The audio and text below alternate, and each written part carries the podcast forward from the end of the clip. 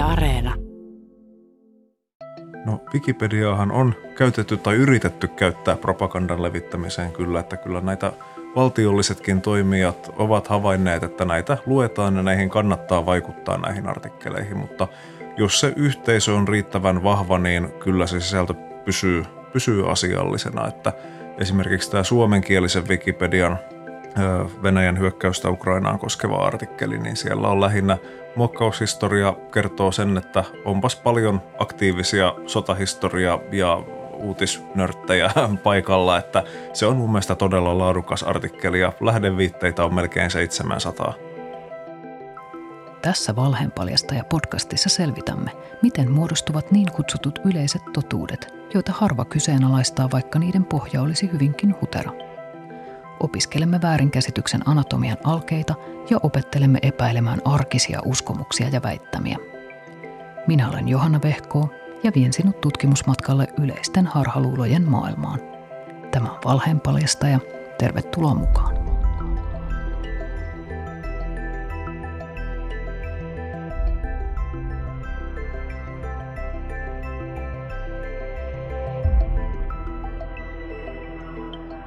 Usein väitetään, että kuva joulupukista punaiseen nuttuun pukeutuneena iloisena ukkelina syntyi Coca-Cola-mainosten takia 30-luvulla. Tosiasiassa tällainen käsitys joulupukin ulkomuodosta oli syntynyt jo edellisen vuosisadan lopulla. Siemenet eivät ole chilipippurin tulisin osa, vaan tulisuus piilee sen vaaleissa siemen kiinnikkeissä. Marie Antoinette ei sanonut syökööt leivoksia – hän oli vasta yhdeksänvuotias, kun tämä lause esiintyi ensimmäisen kerran Rousseau'n teoksessa. Rousseau viittasi sillä suureen prinsessaan, jota hän ei nimennyt. Napoleon Bonaparte ei ollut erityisen lyhyt, vaan omana aikanaan keskimittainen mies. Kultakalan muisti ei ole vain muutaman sekunnin mittainen, se on muutamien kuukausien mittainen. Hiiret eivät ole erityisen persoja juustolle, ne tykkäävät eniten sokerista – Myytti on todennäköisesti saanut alkunsa siitä, että juustoa tavattiin ennen jääkaappien keksimistä säilyttää ulkosalla ja siksi hiirten oli helppo päästä nakertamaan sitä. Salama voi iskeä kaksi kertaa samaan paikkaan ja unissa kävelijän voi aivan hyvin herättää. Nämä ovat englanninkielisen Wikipedian pitkästä pitkästä artikkelista nimeltä Common Misconceptions, yleiset harhaluulot. Kaikista näistä yleisistä harhaluuloista on Wikipediassa artikkeli, jossa näitä harhaluuloja kumotaan. Näihin voisi uppoutua päiväkausiksi. Kun aloin tehdä tätä valheenpaljasta ja podcastin kautta yleisistä harhaluuloista, aloin ajatella Wikipedia tiedonlähteenä. Tämä alkoi siitä, kun luin Wired-lehdestä mielenkiintoisen artikkelin Yhdysvalloissa asuvasta naisesta, joka pyrki putsaamaan Wikipediaa natsien sotasankareista – Häntä siis ärsytti natsiupseereiden glorifiointi, ja toisen maailmansodan historian perehtyneenä hän alkoi ottaa selvää, mihin tiedot näiden miesten niin kutsutuista saavutuksista oikeastaan perustuivat. Hän törmäsi lukuisiin hähmäisiin lähteisiin ja alkoi poistaa näiden lentäjä-ässien ja muiden SS-miesten artikkeleista tietoja, jotka eivät olleet tarpeeksi luotettavista lähteistä – ja sitten kun epäluotettavat tiedot oli poistettu, hän ehdotti koko artikkelia poistettavaksi, koska henkilö ei ollut tarpeeksi merkittävä Wikipediaan. Tästä syntyi suurta eripuraa monen muun Wikipedia-editorin kanssa. Tällaisissa on kyse niin kutsutusta muokkaussodasta. Joku lisää tietoja, toinen poistaa, joku poistaa, toinen palauttaa. Keskustelusivulla debatti käy kuumana. Ja näitä keskustelusivuja pääsevät myös tavalliset Wikipedian käyttäjät lukemaan. Aloin miettiä, miten Wikipediassa suhtaudutaan lähdekritiikkiin ja mikä oikeastaan on Wikipediassa luotettava lähde.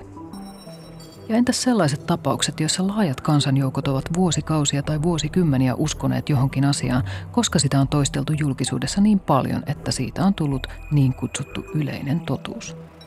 Sellainen asia, jota ei tule mieleen haastaa, koska kaikki luulevat sen olevan totta. Kumotaanko sellaisia Wikipediassa? Sille virheelliselle tulkinnallehan on näissä tapauksissa paljon enemmän lähteitä kuin varsinaiselle faktatiedolle. Päätin siis lukea tässä podcastissa käsiteltyjen aiheiden artikkelit suomenkielisestä Wikipediasta. Esimerkiksi yhdessä tämän podcastin jaksossa todetaan, että G-piste on myytti. Sen olemassaololle ei yksiselitteisesti ole koskaan löydetty mitään tieteellisesti pitäviä todisteita.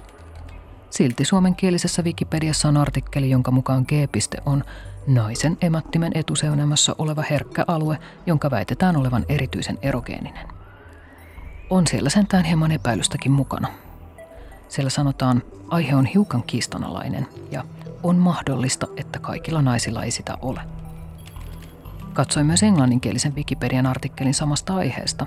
Siinä heti toisessa kappaleessa todetaan, että G-pisteen olemassaoloa ei ole todistettu. Englanniksi löytyy siis parempaa tietoa. Introvertteja ja ekstrovertteja käsittelevässä artikkelissa oli sama juttu. Ei mitään kritiikkiosiota, vaan toistetaan yleisiä käsityksiä. No okei, entäs sitten filterikupla, erään toisen jakson aihe. Sillä nimellä ei löydy artikkelia, mutta tästä on joskus käytetty suomenkielistä nimeä informaatiokupla. Siinä sanotaan näin.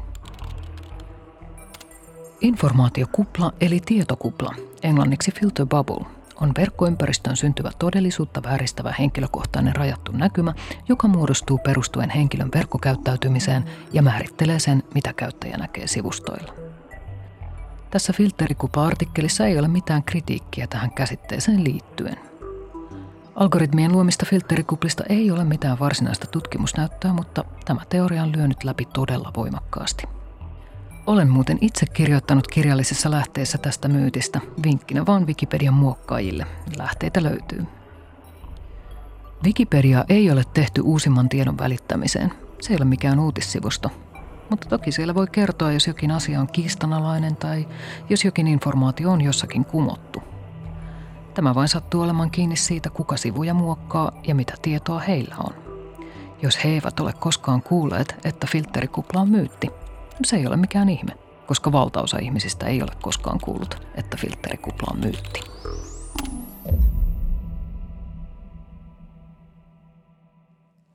Vesa Linjaaho.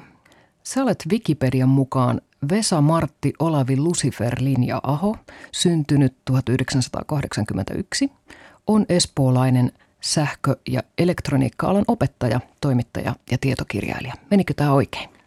No pakkohan sen on olla totta, kun Wikipediassa noin lukee. No oikeasti niihin kaikkiin tietoihin on siellä lähdeviita ja ne on tarkistettavissa, että kyllä voin tässä vahvistaa, että pitää paikkaansa. Joo, jos jotakuta kuuntelijaa jää sitten ihmetyttämään tämä Lucifer, niin voi käydä Wikipediasta katsomassa sen lähdeviitteen. Sieltä löytyy. Ei mennä muuten siihen. Äh, kerro vähän sun omasta historiasta Wikipedian muokkaajana. Joo, aloitin joskus 2004 tai 2005. Olin silloin teekkari, opiskelin sähkötekniikkaa ja silloin innostuin tästä, että hei, tämmöinenkin on olemassa, tämmöinen avoin tietosanakirja ja siellä sitten varsinkin sähköön liittyvissä artikkeleissa ne oli melko, ja elektroniikkaan ne oli melko tynkiä silloin ja sinne sitten lisäilin, lisäilin jonkun verran tietoa oman osaamisen perusteella ja sitten innostuin päivittämään monenlaista muutakin sinne ja olen muokannut sekä käyttäjätunnuksella että anonyyminä. Nykyään lähinnä anonyyminä, koska se on mukavaa, koska siinä voi niin kuin keskittyä siihen asiasisältöön eikä siihen hyvispisteiden keräämiseen. Johanna Janhonen, tervetuloa Valheenpaljastaja podcastiin. Kiitos, kiitos. Sä olet sosiaalisen median asiantuntija, kouluttaja ja kaupallinen wikipedisti. Eli sulle Wikipedian muokkaaminen on osa sun yritystoimintaa. Miten tämä toimii? Ai miten se toimii? No ää, tänään just junassa kerroin vieruskaverille, että teen tämmöistä ja sitten ihmettelin, että miten siitä se rahaa tulee, niin ne asiakkaat maksaa siitä, että mä kirjoitan heistä. Että yrityksistä ja henkilöbrändeistä ja organisaatiosta kirjoittelen sinne. Mutta mä huomasin, että susta ei ole omaa artikkelia. Miten näin on päässyt käymään? No siis se, että mistä voi kirjoittaa, niin siellähän on tarkat säännöt, että tehdään molemmat tietokirjailijoita ja Wikipediassa on tämmöinen wikimerkittävyyskäsite ja tietokirjailijat on wikimerkittäviä, mutta yrittäjät ei ole. Sinne on yrittäjien aika vaikea päästä. Tässä podcast-sarjassa on tällä kaudella puhuttu aiheista, joiden moni uskoo olevan totta, koska näitä asioita on toistettu vuosikausia ja joissain tapauksissa vuosikymmeniä mediassa ja julkisessa keskustelussa ja vähän joka puolella. Mutta jos jokin tämmöinen niin sanottu yleinen totuus ei pidäkään paikkaansa, niin miten mä voin sen kumota Wikipediassa? Mitä mun pitäisi tehdä?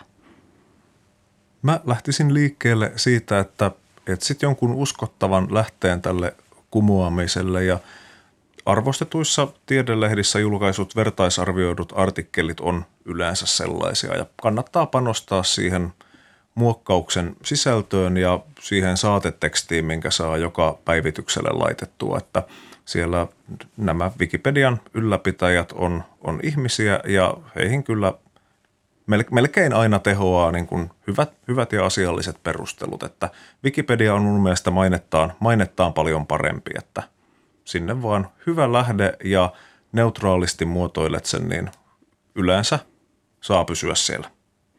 Entäs tämmöisessä tilanteessa just, että jos siitä on vuosikymmenten ajan kerrottu väärää tietoa vähän joka puolella. Eli, eli niitä ikään kuin vääriä lähteitä on ihan kamalasti. Ja ne on kuitenkin aika luotettavista paikoista sitten ne väärät lähteet.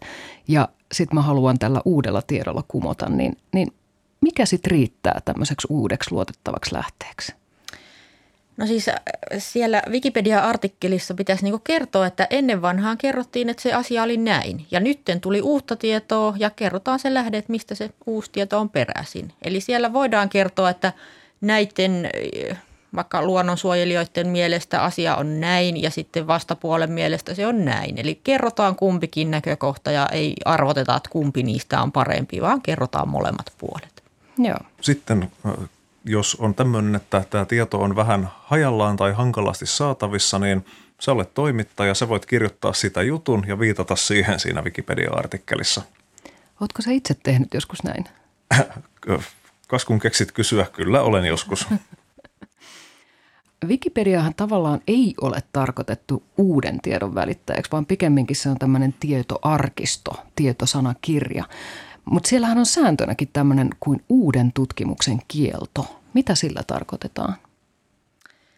No siis jos sä näet, että tuolla nyt kadulla jotain tapahtuu, niin että se voi omasta päästä sitä sinne kirjoittaa. Että sun pitää odottaa, että se tulee vaikka lehteen, että nyt oli joku juttu siellä. Ja sitten sä voit kirjoittaa, kun sulla on se tarkistettavissa oleva luotettava lähde. Joo, se mun mielestä on suomennettu vähän huonosti. Se on muistaakseni englanninkielisessä Wikipediassa no original research, eli ei alkuperäistutkimusta. Eli Wikipedia ei ole paikka, siellä saa julkaista uutta tutkimusta, mutta sen pitää olla sillä tavalla uutta, että se on juuri vaikkapa julkaistu jossain vertaisarvioidussa lehdessä. Eli Wikipedia ei ole se paikka, että sä syynäät jotain ja sitten kirjoitat sen Wikipediaan, vaan – tutkija kirjoittaa siitä sen artikkelin ja sitten siihen artikkeliin voi, voi viitata. Eli Wikipedia ei ole se paikka tehdä tutkimusta ja julkaista sitä ensimmäistä kertaa, mutta uusiin tutkimuksiin voi julkaista myös tai viitata myös omiinsa. Joo, ja tästä voin kertoa sellaisen esimerkin, että oli joku uusi somepalvelu ja siellä oli tietynlaisia ominaisuuksia ja mä katsoin sieltä palvelusta, että minkälaisia ne ominaisuudet oli – niin me en voinut käyttää sitä palvelua lähteenä, vaan mun piti odottaa, että joku toimittaja tai joku kirjoittaa siitä. Niin suoraan ei voi siihen palveluun esimerkiksi verrata tai niin kuin lähteistä. Mitä muita tämmöisiä vastaavia tärkeitä sääntöjä Wikipedian muokkaamiseen kuuluu? No siis sen tekstin pitää olla neutraalia, ei vältetään ylimääräisiä adjektiiveja ja tekijänoikeuksiin niitä kunnioitetaan tosi paljon, että yleinen virhe, mitä yritykset tekee, niin ne ottaa nettisivuilta tekstin ja pistää sen sellaisenaan Wikipediaan, jolloin siinä jo montaa sääntöä sitten rikotaan, eli siinä rikotaan tekijänoikeuksia ja sitten se teksti ei ole luonteeltaan tietosanakirjamaista, vaan markkinointihenkistä ja silloin se ei Wikipediaan kuulu. Joo, se lähdeviitteiden muistaminen on mun mielestä tärkein sääntö ja sitten tuo neutraalius, eli siellä ei – ei ruveta edes vahingossa laittamaan sinne omia mielipiteitään, onko joku hyvää vai huonoa, vaan kerrotaan, mitä on tapahtunut. Eli neutraalia vähän uutis, uutismaista tekstiä, mutta tietosanakirjamaisesti. No Wikipediassa käydään joskus niin kutsuttuja muokkaussotia. Mitäs ne ovat? No muokkaussota tarkoittaa sitä, että kaksi tai useampaa käyttäjää käy sitä samaa artikkelia koko ajan kumoamassa. Minä sanon näin, ei kun minä sanon näin, minä, minä, minä. Ja sitten jos sitä tarpeeksi kauan jatkuu, niin sitten se artikkeli lukitaan ja sitä ei sitten vähän aikaa päästäkään muokkaamaan. Eli se on kiellettyä. Ja jos sä sorrut muokkaussotiin, niin sut voidaan niin pistää jäähylle. Niin ei kannata sitä tehdä. Joo, muistan tämmöisen, tämä on siinä rajamailla, että oliko se häiriköintiä vai oliko se muokkaussota, mutta tuossa joskus olisiko 2007 vuoden tienoilla oli tämmöinen pakkoruotsi-nimisessä artikkelissa, niin siellä oli joku tämmöinen nimimerkki kielisoturi Asterix, joka sitten perus, perusti uusia tunnuksia sitä mukaan, kun vanhaa bannattiin ja muuta. Ja hän, hän niin kuin hyvin julistavaan sävyyn tätä artikkelia muokkasi ja mulle jopa silloin tuli mieleen tämmöinen kyyninen ajatus, että onko kyseessä yksi ja sama henkilö, joka oli kaikki yliopiston vessat kirjoittanut täyteen näitä pakkoruotsimielipiteitään. Tämä on ihan mahdollista, koska yleensä jos jollain ihmisellä on – on joku pakkomielle, niin hän toteuttaa sitä sitten muuallakin. En pysty todistamaan tätä. Mä kyselin somekanavissani esimerkkejä tämmöisistä muokkaussodista nimenomaan suomenkielisessä Wikipediassa. Ja mä sain tosi monta vinkkiä artikkeleista, jotka liittyy tavalla tai toisella sukupuoleen tai feminismiin. Ja näissä artikkeleissa monissa niistä – kritiikkiosio oli laajempi kuin sen varsinaisen itse asian kuvaus, eli tyyliin sukupuolen tutkimuksen kritiikkiä tai intersektionaalisen feminismin kritiikkiä. Onko tämä sellainen ilmiö, mikä te olette huomannut?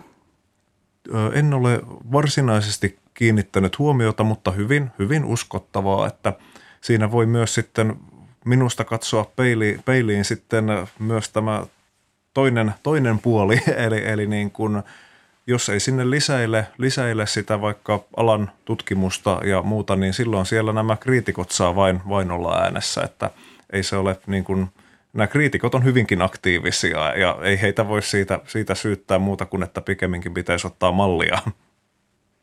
Joo, artikkelit voi olla hyvin epätasapainoisia ja tota, itse nyt lähinnä niitä yritysartikkeleita tarkkailen, niin – jos siellä on joku kupru sen yrityksen historiassa, niin se voi vähän niin kuin paisua, että yhtenä vuonna on tapahtunut joku juttu ja sitten tämä yritys on vaikka 50 vuotta vanha, niin ei se ole ihan tasapainossa se yrityksen historia silloin, jos keskitytään vaan niihin yksittäisiin kohuihin.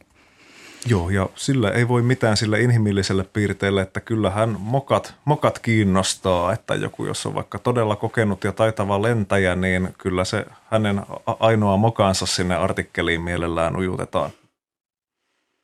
Sitten mä huomasin myös, että monissakin kieliversioissa on ollut tällaista ilmiötä, että, että sukupuoltaan korjanneiden transihmisten artikkeleihin palautetaan aina uudestaan ja uudestaan niin kutsuttu dead name, eli dead nameillä tarkoitetaan tätä entistä nimeä, joka heillä on ollut ennen sukupuolen korjausta ja, ja perustelluista syistä monikaan sitten ei halua tätä nimeä esille sinne Wikipediaan, koska haluaa elää uutta elämää ilman sitä taakkaa.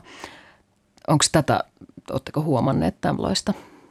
En ole ainakaan suomenkielisessä Wikipediassa huomannut, mutta en ole yllättynyt. Ja sitten tietysti jos mennään niin kuin julkisuuden henkilöihin, niin tuuhan on, jos jollain vaikka sukunimi, tämä on nyt vähän eri kaliberin asia, että sukunimi vaihtuu naimisiin menon seurauksena, mutta kyllä niin kuin jäljitettävyyden vuoksi, jos joku on vaikka julkaissut tieteellisiä artikkeleja, niin se voi jopa kuulua sinne artikkeliin tämä, tämä vanha nimi. Joo. No tota, olen seurannut tätä keskustelua suomenkielisestä Wikipediasta ja sitä siellä esiintyy ja sitten mua yllättää se, että kun englanninkielinen Wikipedia on niin paljon suurempi nyt vaikka suomenkieliseen verrattuna, niin siellä on pystytty tekemään tämmöinen päätös, että niitä deadnameja ei laiteta. Ja mä ihmettelen, että millä ihmeellä ne on pystynyt niin kuin tekemään tämmöisen päätöksen. Ja se, miksi tämmöistä päätöstä nyt ei suomenkielisessä Wikipediassa voi tehdä, niin ne ihmiset, jotka näihin päätöksiin osallistuu, niin niitä on niin vähän ja heillä ei ole ehkä kokemusta tämmöistä aiheesta. Niin, mutta olisi tosi toivottavaa, että siellä olisi semmoinen hyvin iso ja vaihteleva porukka, jolla on erilainen tausta, niin tota, saadaan parempia päätöksiä. Että semmoinen tutkimushan on olemassa, että Wikipediassa noin 90 prosenttia muokkaajista on miehiä, niin tota, silloin miesten näkökulmat siellä ylikorostuvat. Ja tietysti nämä muutkin sukupuolet, niin ei, ei paljon saa ääntä kuuluviin. Vesa, minkä tyyppisissä asioissa Wikipedia ei toimi niin hyvin? Onko kuitenkin asioita, joissa semmoinen vanhanaikainen tietosanakirja-artikkeli olisi parempi? Joo, ehkä tämmöisissä artikkeleissa, jotka on kiistanalaisia, mihin helposti just käy näin, että sinne paisuu se kritiikkiosio pitkäksi ja sitten itse aiheen esittely jää tyngäksi, kun ei ole näitä aktiiveja, jotka sitä kirjoittaisi, niin ehkä tällaisissa aiheissa toimisi tämä, että joku alan asiantuntija, tutkija tai professori kirjoittaisi sen artikkelin ja sitten muut täydentäisivät ajan saatossa. Voisiko ajatella myös niin, että sekin on tärkeä osa historian kirjoitusta, että siellä näkyy koko se muokkaushistoria ja kaikki ne, myöskin ne väärät väitteet. Että voi käydä katsomassa, että miten jostain asiasta on aiemmin ajateltu, mutta sitten korjattu. Niin, kyllähän se on tosi mielenkiintoista, että varmaan joskus ruvetaan tutkimaan sitä, että ää, mitenkä nyt vaikka tämä Ukrainan tilanne on kehittynyt, mitä tietoja on missäkin vaiheessa siihen artikkeliin lisätty. Että kaikkihan on siellä versiohistoriassa tallessa, että voidaan palata hmm. vaikka puole, mitä puoli vuotta sitten tiedettiin aiheesta. Kyllä, ja näitä on jotain ihan tutkimusartikkeleita Wikipedian artikkelihistorioiden perusteella julkaistukin, että Wikipediasta löytyy, eri, tietenkin Wikipediasta löytyy artikkeli, mihin on koottu, tai se on siellä – meta, metatietosivuilla mun mielestä löytyy tämmöinen, mihin on koottu tutkimuksia, missä Wikipedia on käytetty aineistona. Eli siellä on mielenkiintoisia, koska just tämä koko versiohistoria on tallessa, niin siinä on hieno aineisto vaikkapa miten jonkun, mitä jostain asiasta on ajateltu joskus kymmenen vuotta sitten. Eli myös virheiden historia säilyy. Kyllä. Sieltä on siivottu vaan ne kunnialoukkaukset, jonkun – pikkujulkiksen joku rikostuomio on kaivettu esiin ja jos se on niin kuin semmoinen, että se täyttää kunnianloukkauksen tunnusmerkit, niin sitten osalla ylläpitäjistä on nämä häivytysoikeudet muistaakseni nimeltään, että voidaan poistaa. Joo, ja se olisi tärkeää ihmisten muistaa, että tämä Wikipedia on ainoa suomenkielinen tietosanakirja, mitä enää niin kuin päivitetään. Että koko Suomen kansa voi kirjoittaa meidän historiaa. No siis eihän se ole niin kuin Suomen omaisuutta tämä suomenkielinen Wikipedia, mutta kun me lähinnä puhutaan Suomessa Suomeen, niin meistä tuntuu siltä, että tämä on nyt niin kuin suomalainen Wikipedia, mutta jos nyt on vaikka saksalainen tai espanjalainen, niin eihän se ole sen yhden maan omaisuutta, että sinne sitten kirjoitetaan yhdessä niitä asioita. Minkä kokoinen porukka tämä suomalainen Wikipedia-aktiivien porukka on? No mä tein tota viime vuonna semmoisen snapshotin, että mitä siellä nyt tapahtuu ja vuosi sitten yhden kuukauden aikana 65 käyttäjää teki 65 prosenttia sen kuukauden aikana tehdyistä muutoksista ja oliko se nyt, että kahdeksan ihmistä teki melkein neljänneksen. Että se kahdeksan ihmistä tekee 24 prosenttia, niin se on mun mielestä aika aika pysäyttävät luvut, että he on niitä mielipidevaikuttajia, jotka vaikuttaa siihen, mitä koko Suomi lukee ja mitä ne ei lue. Eli se, että mistä aiheesta kirjoitetaan ja mitä siitä aiheesta ei kirjoiteta, että mitkä on niitä asioita, mitkä siihen artikkeliin valitaan. Niin, nämä on todellisia mielipidevaikuttajia. Ei tule varmaan monelle ihmiselle mieleen itse asiassa, että, että on tällainen – porukka, jotka todella paljon vaikuttaa siihen, että mitä, mitä tietoa meillä ylipäätään on. Kyllä, ja toi ei päde vain Wikipediaan, vaan koko internetiin, että siellä on hyvin pieni porukka, joka sen sisällön sinne tuottaa ja loput lukee. Että siinä tulee, tulee tämmöisiä vääristymiä hyvässä ja pahassa. Mitkä sitten on semmoisia aihepiirejä, joista erityisesti puuttuu tietoa Wikipediassa, koska se ei ole näiden editorien intresseissä? No siis Wikipediahan päivitetään harrastusmaisesti, eli se mitkä niiden ihmisten harrastus on, niin niistähän he kirjoittavat. Ja koska siellä nyt on tämä sukupuolivääristymä, niin esimerkiksi naisiin liittyvistä aiheista ei ole niin paljon sisältöä tai naisten harrastuksiin liittyvistä asioista. Ja sitten tietysti nämä mun asiakkaat, ää, yritykset, niin kuka nyt jaksaa pörssi yhtiöiden historiaa vapaa-ajallaan kirjoittaa. Että onhan niitä faneja tietysti olemassa, mutta ehkä joku rautatieharrastajat voi olla silleen kliseisesti hyvin edustettuna, että niistä kyllä löytyy tietoa, mutta sitten jotkut, mikä voisi olla muotiin liittyvät yritykset, niin onko heistä sitten niin paljon kirjoitettu?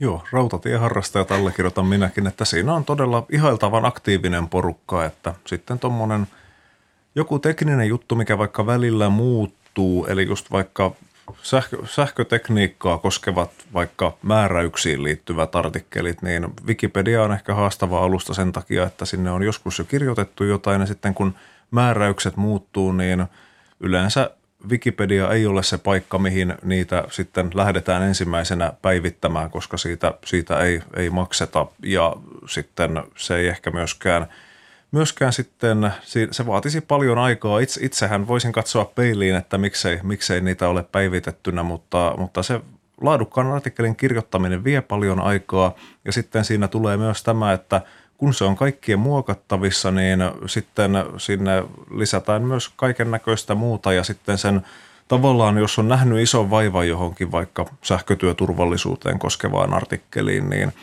sitten myöskin haluaisi jatkossakin pitää sen laadukkaana ja sitten epäilee, että riittääkö oma aika siihen, mutta tämän voisi ottaa haasteena tietenkin. Mullakin on yksi tekniseen, tekninen esimerkki, eli on yksi asiakas, jolla on tämmöinen tekninen tuote ja hän kävi lukemassa sen artikkelin ja hän sanoi, että, että hei, että joo, tämä on niinku totta, mutta tämä on kymmenen vuotta vanhaa tietoa. Ja sitten kun on tämmöisiä amatöörejä, jotka lukee sitä tekstiä, niin hei, se menee täydestä. Et se on niin kuin mun mielestä yksi Wikipedian ongelmista, että ihmiset lukee sieltä aiheista, joista he ei tiedä. Että he menee sinne hakemaan tietoa, eikä sitä, että he siitä omasta ydinaiheesta menisivät katsomaan, että hei, että onko täällä jotain puutteita, mitä voisi korjata. Ja jos semmoisia nyt löytyisi, niin ei niitä ole pakko itse korjata, että sinne keskustelusivuille voi jättää viestiä, että hei, että tämähän on niin kuin 10 vuotta vanhaa tietoa, että voisiko joku nyt niin kuin päivittää sen.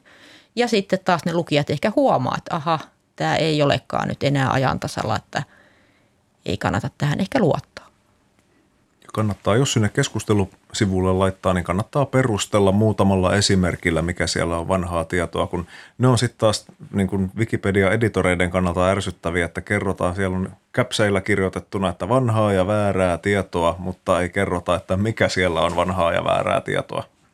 Perustelut kunniaan. Niin, ja jos laittaisi vielä lähteenkin, että tästä lähteestä löytyy paras tieto minun mielestäni, niin se auttaisi niitä muokkaajia, mutta Kyllä mielellään sinne olisi hyvä ottaa niitä uusia asiantuntijoita päivittämään. Miten siellä sitten estetään kiusan teko? Jos palaa vielä esimerkiksi tähän dead name-asiaan, mutta on monia muitakin tapoja kiusata, kiusata toisia ää, Wikipediassa. Miten tämmöinen, on, onko tähän jotain keinoja? No siis yksi asia, mitä lukijat ei huomaa, niin Wikipedistit kiusaavat toisiaan. Ja tähän on tietysti säännöt olemassa ja prosessit, että miten sitten toimitaan, mutta tota, kyllä niin kuin Wikipediassa mun mielestä aika hyvin toimii se, että jos siellä nyt tulee asiatonta tekstiä jostain julkisuuden henkilöstä, niin kyllä ne poistetaan sieltä. Entäs sitten äh, tämmöiset ajankohtaiset konfliktit, niin kuin nyt tällä hetkellä tietenkin Venäjän hyökkäyssota Ukrainaan, niin Käydäänkö näistä muokkaussotia vai minkälaista se on? Tai, tai käytetäänkö Wikipediaa propagandan levittämiseen? No Wikipediaahan on käytetty tai yritetty käyttää propagandan levittämiseen kyllä, että kyllä näitä valtiollisetkin toimijat ovat havainneet, että näitä luetaan ja näihin kannattaa vaikuttaa näihin artikkeleihin, mutta jos se yhteisö on riittävän vahva, niin kyllä se sisältö pysyy, pysyy asiallisena, että esimerkiksi tämä suomenkielisen Wikipedian – Venäjän hyökkäystä Ukrainaan koskeva artikkeli, niin siellä on lähinnä muokkaushistoria kertoo sen, että onpas paljon aktiivisia sotahistoria ja uutisnörttejä paikalla, että se on mun mielestä todella laadukas artikkeli ja lähdeviitteitä on melkein 700. No näistä tulee mieleen se, että tota, se voi olla jopa hengenvaarallista toi Wikipedian päivittäminen, että Hongkongissa jos kirjoittelee Kiinasta tai tälleen, niin sieltä voi poliisi tulla viemään, että sen takia se on ihan hyvä, että sinne anonyymisti kirjoitetaan, mutta ei se riitä välttämättä, että se on aika pelottavaa, että sinänsä kiva asua Suomessa, että on sananvapaus ja voi kirjoittaa mistä vaan, mutta tota, onhan Venäjälläkin nyt Wikipedia sitten suljettu, että sinne ei sitten kaikkia artikkeleita enää pääsekään lukemaan. Joskus reilu kymmenen vuotta sitten, kun Wikipediakin oli vielä aika nuori, niin silloin puhuttiin paljon tämmöisestä verkon internetin itseään korjaavasta luonteesta. Että ajateltiin, että internettiin keräytyvän tiedon ikään kuin tämmöinen luontainenkin mekanismi on semmoinen, että siellä tieto korjaa itseään, koska, koska joukkojen viisaus. Ja tota, tämä on aika monessa osassa internettiä osoittautunut kyllä hyvinkin toiveajatteluksi ja, ja tota, utopiaksi, joka ei sitten pitänyt lupaustaan, mutta onko kuitenkin Wikipedia ehkä edelleen tällaisen ajattelun saarke? Kyllä mä pidän sitä tosi luotettavana tietona niin kuin suuressa mittakaavassa. Että ainahan siellä jotain yksityiskohtia on, mitä pitäisi korjata, mutta se on aika hyvin. Ja siellä ne prosessit toimii, että sinne ei niin helposti pääse niitä vaikka sotkemaan, niitä artikkeleita. Siellä on paljon portinvartioita. Kyllä, minäkin sanoisin, että Wikipedia on tämän ajattelun sieltä niin kuin parhaimmasta päästä ja toimii valtaosin hyvin, että aina löytyy sitten huonoja esimerkkejä, mutta pääosin toimii, toimii hyvin, että jos pitäisi tästä verkon yhteisöllisyydestä ja itsekorjaamista etsiä hyviä esimerkkejä, niin kyllä Wikipedia on sieltä parhaasta päästä. Onko se luonne muuttunut näinä aikoina, kun te olette olleet aktiivisia Wikipediassa? Onko siellä tapahtunut kulttuurin muutosta tai onko se muuttunut ehkä enemmän tämmöiseksi arkistomaiseksi tai mitä te ajattelette? No mä luen parhaillaan tota yhden ö, ruotsalaisen Wikimedistin kirjoittamaa kirjaa aiheesta ja siis hän kertoo Wikipedian historiasta ja siellä silloin aluksi, kun ruvettiin Wikipediaa rakentamaan, niin siellähän oli puutetiedosta. Niin sinne oli tosi hienoa, että jos joku kirjoitti jotain tietoa, mutta mitä pitemmälle tota, aikaa on mennyt, niin se laatuvaatimukset kasvaa. Että siellä pitää olla niitä hyviä lähdeviitteitä ja tämmöisiä. Että jos sä törmäät semmoiseen vanhaan artikkeliin, niin sehän voi olla aika luokatonta tekstiä, koska silloin ei ollut niin korkeat ne vaatimukset. Että ainakin tämmöinen muutos on olemassa. Joo, siellä varsinkin ne alkupään artikkelit, niin oli usein kirjoitettu ilman lähdeviitteitä ja siitä tulee tämmöinen ilmiökin kuin Wikipedian sitogeneesi, eli niin kuin Wikipediassa lukee jotain, toimittajalla on kiire tehdä juttua ja se kopipastaa Wikipediasta, sitten tämä juttu julkaistaan ja sen jälkeen joku sitten huomaa siellä Wikipedia-artikkelista, että hei, tosta puuttuu lähde, se googlaa sillä lauseella ja laittaa sen lehtijutun lähdeviitteeksi.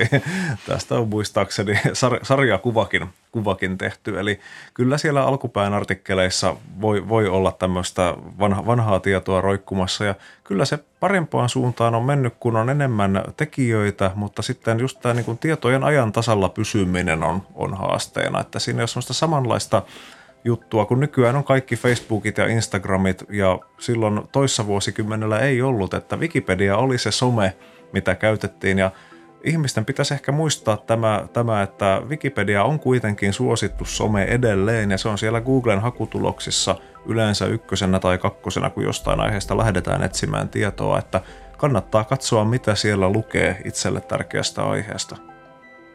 Kiitoksia, kun tulitte Valheenpaljasta ja podcastiin, Johanna ja Vesa. Kiitos. Kiitos. Lisää valheenpaljastajia löydät Yle Areenasta ja osoitteesta yle.fi kautta valheenpaljastaja.